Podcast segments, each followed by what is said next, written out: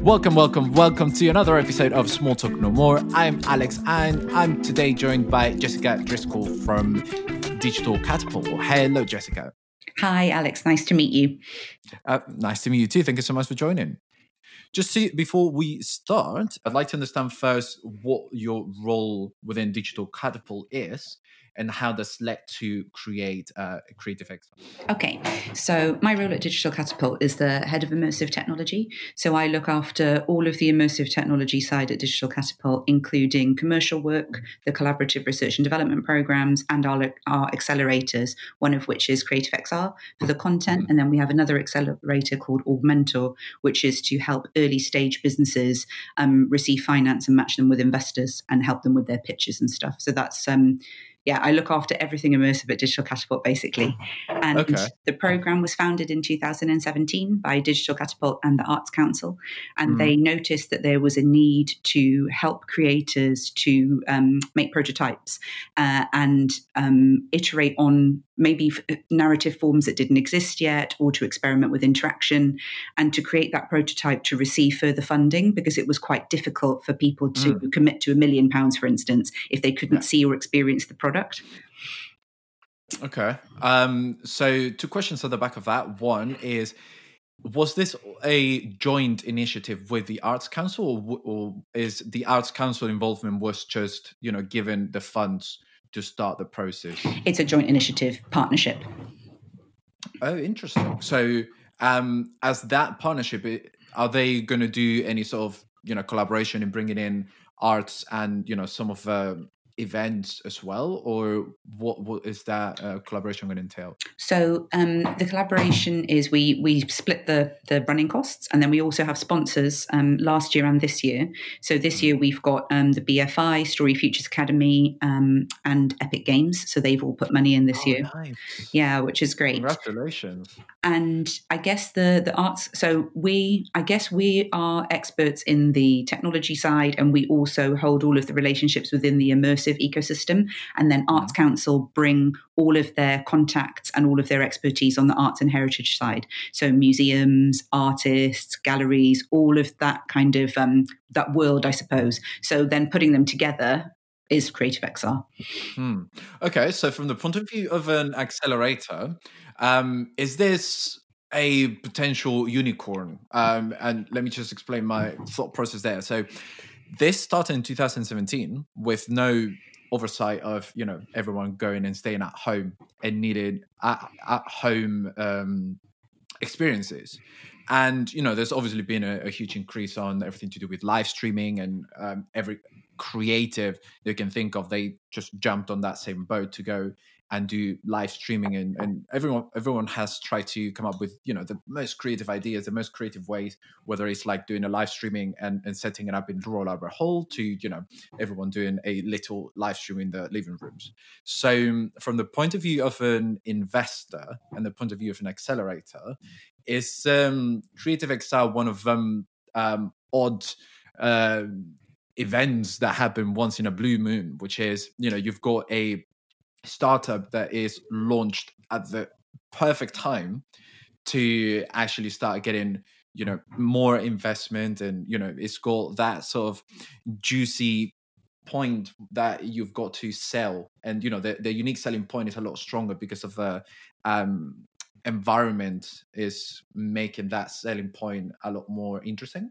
Yeah definitely. So i think that on so Creative XR is a purely content accelerator. So when mm. um, the investors invest, they invest in that particular project as opposed to the company. But I completely agree with that because um, this year we've we've historically um, funded a lot of location based experiences. So things yep. at tour things are in museums things are in galleries etc but this year because of covid a lot of the projects have pivoted to at home.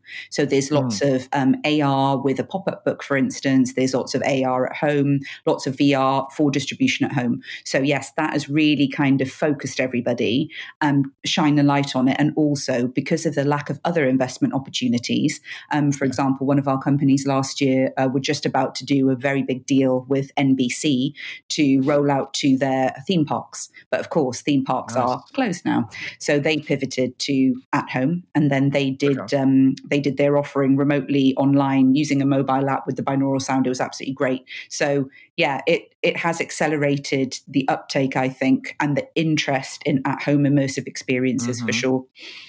And have you found any sort of um, objections from existing live entertainment? So um, now everyone's trying to push for, you know, say the summer festival circuit, and that tends to be quite important for. Uh, I'm talking now, you know, music artists. So the summer festival circuit is quite important in terms of you know promoting an album, etc. So um, companies that are in live entertainment they're obviously trying to push for that because it also amounts for one of the largest amount of cash that they get throughout the year. So have you found any sort of uh, constraints or objections from companies like this saying you know you guys should not um, incentivize for people to stay at home uh, to enjoy these experiences and you should actually support us to do live entertainment in on site. So have you found any sort of objections like this, or are they quite on board, or are you receiving support from companies like that? Um, a lot of the discussion is around hybrid. So how do we do some live event stuff, and how do we do digital stuff? So we're working on another project which isn't part of Creative XR, but it's called the 5G Festival. So it's mm. about how to leverage live event venues mm. using 5G to reach wider audiences at home, but also have element of live performance. So say, right. for example, in a socially distant world, you can't have 500 people in the audience audience, you might only be able to have 50 people. But then how do you reach that 5,000 people, for instance? And then how do you monetize that? And another thing that, um, live events companies. So, you know, in live events, they've got massive LED screens on all of the mm. concert stages, um, exhibition halls, etc. Now, loads of those LED screens are being used for virtual production stage sets. So, LED screen at the back, projecting whatever you want on it, you know, the Great Wall, the jungle, mm. London, and then the actor is in front of it, and then using technology like the Mandalorian shoot, you know, where it, it looks yeah. like, yeah. So that's what lots of live entertainment LED stages are doing now, are pivoting to this to use immersive technologies to help them during this time. So I wouldn't say there was pushback. I would say that there was a lot of interest and collaboration, and people are really thinking, okay, what can we do to bridge the gap? Um, and how can we further use these technologies? Because the world might never be the same. It might completely go back to how it was. But yeah, yeah. I w- I wouldn't say pushback. I'd, I'd, say people were very interested in discussing how to use technology. Mm, okay. And, um, another question that I've got from that. So again, we, we're going to be recording this on a Friday, and then I do know that next week you guys are going to be announcing some of these events as well. So, um, in order to just to get a general idea of how it works with the Creative XR, is there any weight put more towards, say, um, I don't know, music? Is there more towards theater? Is there more towards gaming, or is more of a even playing field for different parts of live entertainment? Um, I would say this year, well, we've got a whole range. So we've got a range from um, dance. So two of the performances in particular are um, dance performances. One is combined with AI and projection mapping, and then the other one is a VR experience with motion capture.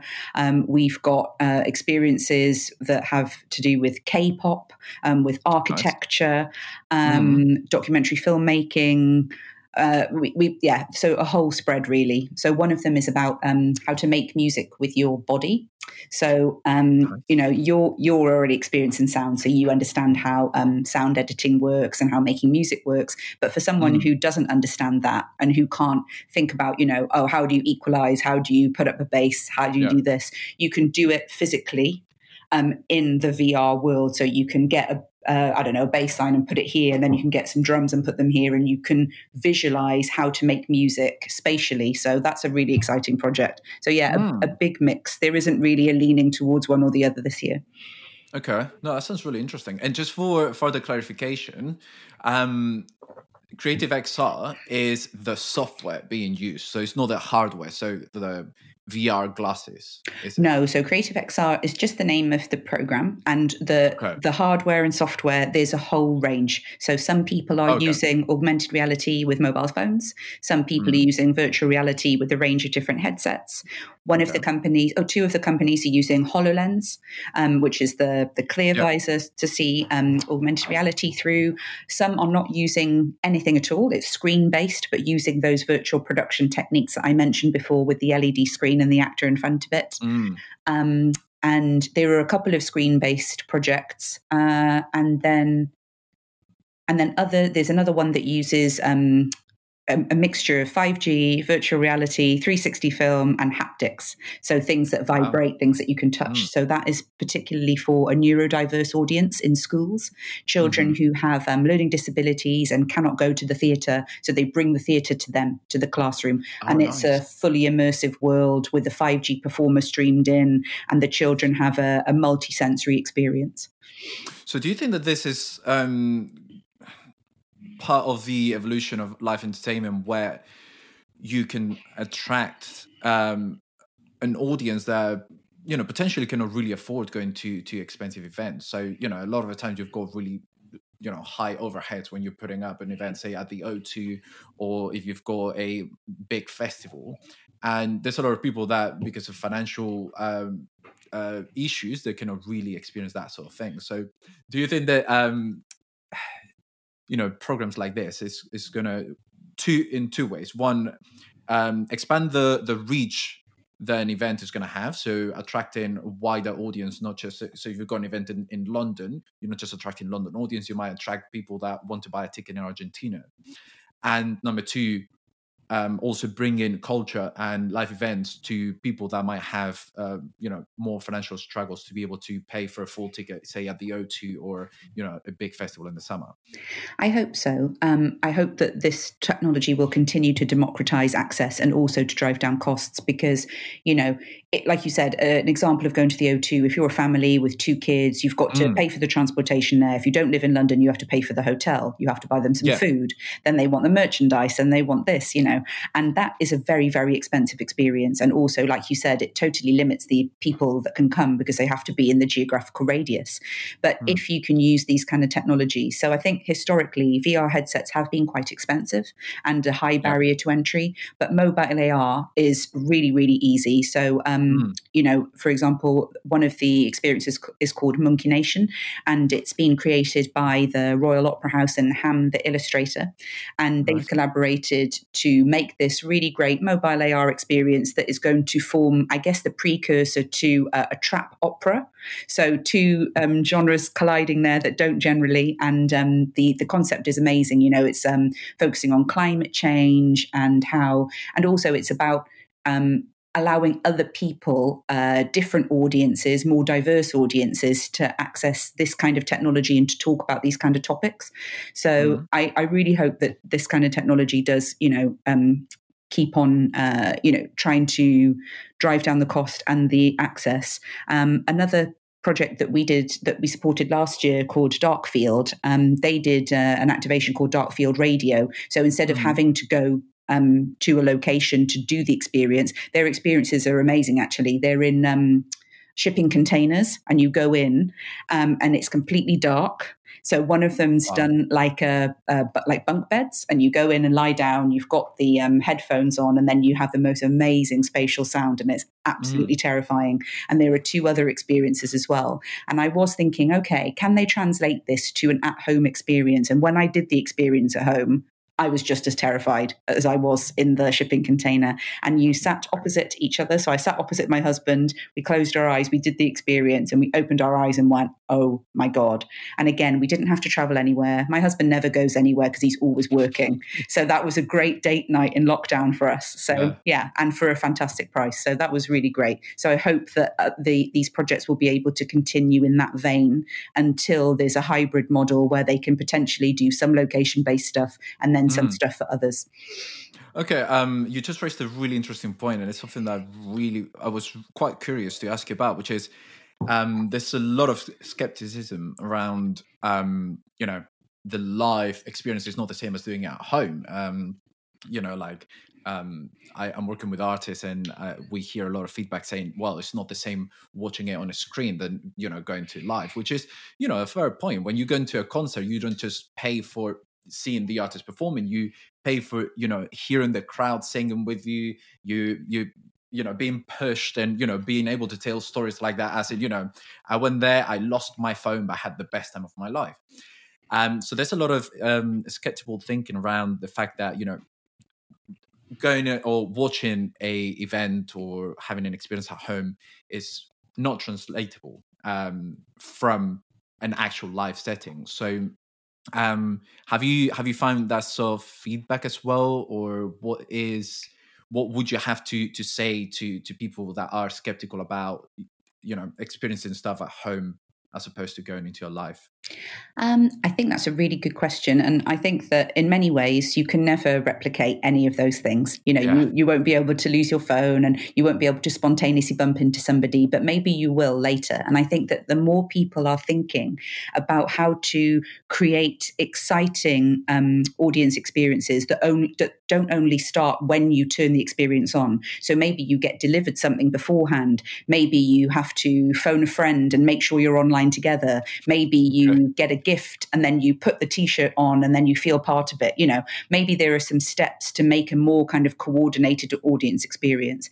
And i also think that at the moment our networks um, our internet is still not fast enough to give a kind of zero latency experience especially okay. when it comes to music or communicating with somebody else because you know what zoom's like you're yeah. you're trying to figure out who's speaking you don't know who's going to talk next and the sound isn't spatial but when you're in a virtual world the sound is spatial and you mm. you can feel who's going to talk next and you know someone's on my left someone's on my right someone's walking away from me they don't want to talk to me anymore someone's mm. coming closer to me and you can feel their proximity so i think that when people start to really think about how what is that fan experience and what is that audience experience maybe we will come one step closer to that. But i agree. I, I absolutely love all kinds of realities, especially virtual. But I agree, you know, nothing can beat being in a concert with another 10,000 people next to your yeah. best friend and you're, you know, standing up and screaming. But then what about people who can't access that for whatever reason? Like the people you mentioned earlier, people who don't live in the country. Mm. What if um, accessibility issues don't allow you to come? You know, what if you're older and, um, you know, you're infirm and you can't make the concert, but you would really like to visit the Albert Hall for the classical music, etc. You know, I think that technology's got the ability to service lots of different audiences, but there'll always be a space for live performance, COVID mm-hmm. permitting. Yeah, and um, on the commercial side of things, so something that's uh, obviously quite important is brand partnerships. So if you've got a live event, um, you usually have you know sponsored by X, Y, and Z. And um, do you think that um, you know programs like Creative XR are going to promote at least an entry point for brands that you know might not potentially have the initiative to go and sponsor a live event where whether it's dance music or you know. Um do you think it's going to promote a entry point for brands that usually don't go ahead to um you know sponsor or to partner up for a particular event? Or do you think that um, the feedback so far has been that people are still a bit skeptical in terms of investing money for um, online experiences? I think that drawing a little bit on my experience creating um, immersive, te- immersive, immersive tech stuff for brands previously. I think mm. that brands are really excited to try things and to try new things, and they and they wanted to experiment with VR and they wanted to experiment with AR, etc. But what brands haven't figured out yet, I don't think, is what is the actual ROI? What are the mm. impact measurements? So is reach more important than other impact measurements? Because usually it is. You know, I've reached whatever 50,000, 100,000, a million people, as opposed yeah. to I reached 2,000 people, but in a really different way. And also, I think that the repeatable um, experience or series of concerts or series of tours hasn't really been cracked yet by immersive experiences. They're more one off activations, like, um, I don't know, the Childish Gambino activation, or Nexus did a really amazing thing in one of the, um, I can't remember which stadium it was in America, but it was AR with um, American football. So there are some amazing one off installations that are really, mm-hmm. really exciting or a big experiment. But that's a lot of investment for one thing. So yeah. with Creative XR, we've try, been trying to um, help the, the teams think about okay, is this a series of experiences? Like one of the experiences is called the history of painting, and they want to um, they want to provide a, a, series of these experiences, so it's not just a one off. So if you invest yeah. in the headset and you invest in their solution you know you can run it over a number of times and the same with some of the other experiences so what's that kind of repeatable content format and mm-hmm. i think that brands haven't quite cracked that yet it's you know oh what's what's the what's the big um, the big kind of showstopper. What can we spend this budget on instead of why don't we think about how we could do this over the course of a year to engage yeah. people or the the season or whatever if it was related to a series. Hmm. So do you think it's it's quite difficult to um, speak technology you know speak the technology topic to to brands. Um do you think that they still have like a very old school way of thinking in terms of promoting their brand and partnering up with you know another art form? Um or is it just to do with is is it just to do with the fact that they don't they're not fully convinced about spending the money onto something like this? Is it old school thinking or, you know, not wanting to spend really? I think it's a mixture of the two and it depends on um, who the brands are looked after by. If they're looked after by really, really big agencies, they move slower. Mm. They've got much more old school way of thinking. But I think, um, you know, smaller, younger brands are um, probably more awake to the fact that they need to do something. Mm. But I think also that thing that I mentioned a little bit earlier, calculating that return on investment. How do they do that? Because they there aren't really good measures to do that with immersive technology yet. So okay. I think that when that's improved and when you can show people what the return on investment is, what the impact has been, and, and you know how to leverage that, I think people will be more keen to invest in a longer term solution as opposed to yeah. just a one off thing. Okay. No, that's really, really interesting, actually. Um, so I, I, guess that you guys already have um, confirmed some of the events um, that are going to be happening in the course of like the next couple of months or the whole of 2021. Um, sorry. So a question that I've got is um, around fashion. Something that has been quite affected has been the fact that you know brands have not been able to to take part on catwalk shows and you know the usual um, fashion weeks um, and that usually tends to be like a quite important event happening throughout uh, throughout the year. So not just for luxury brands, but then within the fashion weeks, there's also smaller events where smaller brands can also go and showcase and attract buyers and stuff. So um, has fashion been also part of the um, approach for Creative XR? Is there any fashion brands that have been uh, given one of the events, or, is this something that still hasn't really been implemented on on on that front? So we don't have any um, fashion stuff um, this year in Creative XR, but we did run. Um, a masterclass or an event called, uh, let me see, um, I'll, I'll grab it, the exact title, The Future of Digital Fashion with the Fashion Innovation Agency a little while ago. Mm-hmm. And um, we had uh, two companies talking about what they've been doing um, with uh, fashion and immersive technology. One is called Satori Studios, who were also on Creative XR this year. And they mm. actually um, created a, a, project called Hatched, which is uh, a, a, Twitter opera um, about Donald Trump. Um, but exactly, exactly. It's very, very, very funny. Uh, using virtual production, Donald Trump um, comes to life from his Twitter feed, which is uh, equally fascinating and terrifying. Um, but they've done some really, really amazing um, work in bringing fashion to life with immersive technologies. Uh, mm. and there was another company called Groundwave, um, which uses haptic technology um, in trainers. Uh, to give you um, a kind of music and sound vibration while you're walking around. They're, they're really mm. cool. And um, there was a, a, project in last year's Creative XR called Save Your Wardrobe, which um, was centered around making people aware of sustainable fashion choices. So, yeah, exactly. So um, there's there's been some stuff done um, in fashion, but not in Creative XR this year specifically. In your opinion, what what is the new opportunities coming up for um, event organizers or anyone that's putting together some sort of live experience? What is a new opportunity for opportunity for 2021. So, you know, imagine, hopefully not, but imagine we have to go into another lockdown and you know performances keep being cancelled or all of that. So what is what is a good opportunity for people to start considering for next year? And what could be the involvement of say creative xr on those opportunities so I think that for 2021, it's probably going to be um, primarily at-home experiences for immersive technology. So mobile AR, um, spatial and binaural sound. So nothing with visuals, just audio.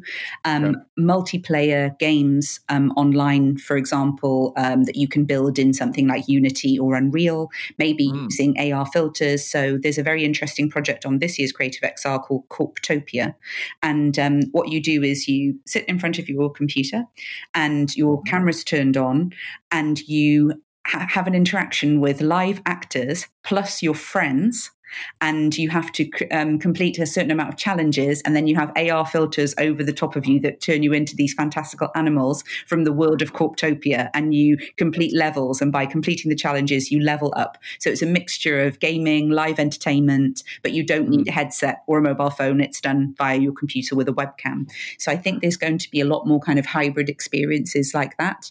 Um, mm. i think that experiences where you can do it with family members or with co-workers. You know people will want to do something else other than just sit on a zoom call and have a quiz. I think people will be thinking how can we leverage that? And also the connection between physical objects and digital experiences as well. So maybe um, like a couple of our projects this year the invited and story portals you will get delivered um, a beautiful book and you'll be able mm. to have an augmented reality experience in connection with that. So, so cool. yeah. Um, and then in terms of hybrid experiences for later part, hopefully when we're allowed outside again, I think that experimenting with 5G to get very fast, low latency experiences and also mm. um, at Digital Catapult, we've got a big focus on cross technology. So using things like AI plus immersive. So maybe um, virtual characters. So augmented, um, sorry, artificial intelligent characters uh, in virtual environments. So maybe, you know, it would be me and you, and then there'd be a character there and we could talk to that. But by mm. inputting some information before, it would know, you know, what you were interested in, what I was interested in, and take us on a journey together. That's all yeah. still at very nascent stages. But um, yeah, I'm, I'm really excited about the, uh, the potential of virtual characters. This is really interesting. So, um, Another question for you is um, obviously Creative XR needs to select the events that they're going to put together out of a multiple, uh, you know, a, a, wide range of events that are submitted, right? So, what are some of the key boxes that an event needs to tick in order to be accepted as part of, of the program? So we've got a number of um, criteria for success. So one of them that it, it, needs to be an original idea. So some original mm. IP. You can't have um, used someone else's, or for example, if you've already got a story, I don't know, the little girl and the dog, um, and it's already been on TV and it's already been somewhere else, we probably won't select that because you've already done that. So original IP, um, original use of technology. So not just um, a, maybe a standard kind of 360 or VR experience. It needs to be something extra, something more. So pushing the bound, boundaries of technology. Um, interesting collaborations. So, for example, um, this year we had uh, the English Touring Theatre um, plus the National Theatre, and then they did their um, experience with Dimension Studio, who do volumetric capture. So, mm. you know, very different worlds coming together there to to create something interesting. Um, we're really looking for new voices diverse audiences as well. So, you know, not uh, this year we've done really, really well. We've got um, 16 out of the 20 teams are led by women. So, cheer for the girls. Nice. And a really, really diverse audience as well, coming from different ethnic backgrounds as well, which is absolutely fantastic. So, um, yeah, different voices, um, new new takes on things. Um, and this year, not that we didn't want to pick things that were fun, and I don't know whether this was a consequence of what's been happening in the world, but lots of the topics were very um, intense. Um, for example, uh, US politics, climate mm. change, mm. violence against women, um, the partition in India. So, really kind of like uh, you know topics with a lot of gravitas i suppose there weren't yeah. so many kind of uh, quote unquote fun as there have been in previous years. So um, yeah. this year we were probably leaning towards things that were quite um, meaningful, I suppose. But that's not to say that some of them aren't fun. Some of them are really, really fun too. Okay, no, that sounds sounds really interesting. So when when are you guys going to announce the the events? When is the date? So our showcase this year is from um, the 1st of December to the 3rd. So that's when um, we've got our guests from all over the world coming to our digital platform to um, hear the pictures from the cohort, look at the prototypes, etc. And then we're not sure yet about next year's cohort when we're going to be announcing the opening of the competition. But when we when we find out, I'll let you know. Okay, awesome. So let's um, wrap it up now with uh, some advice. So, what are your top three tips for uh, professionals in the live event industry? So, I think my top three tips would be, um, you know, firstly, don't be discouraged. Um, there mm. is light at the end of the tunnel. Um, to take one example, uh, a company called Universal Pixels that I met this summer, they um, mm. had traditionally provided LED screens for live events, and then they pivoted to providing them for um, virtual production stages. So, you know, think about what you have and how it could be changed you know so don't you know don't don't lose heart secondly think about who you can collaborate with. So, if you have um, a certain expertise in one field, um, live events, try to partner with someone else digital. You know, who mm-hmm. else? For example, um, Melody VR, they stream amazing um, uh, virtual concerts. Mm-hmm. You know, could you talk to somebody like that? And I think third, um, talk to your audience if you can. Find some way to find out, you know, what what are people looking for? What do people want?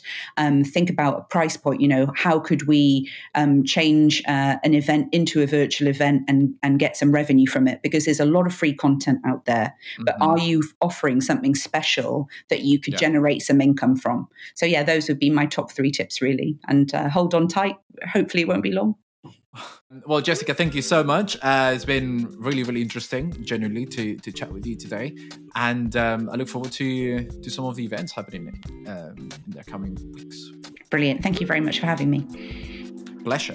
And that was uh, our episode for today. Thank you so much. My name is Alex, and this is Small Talk No More. We'll see you again next week.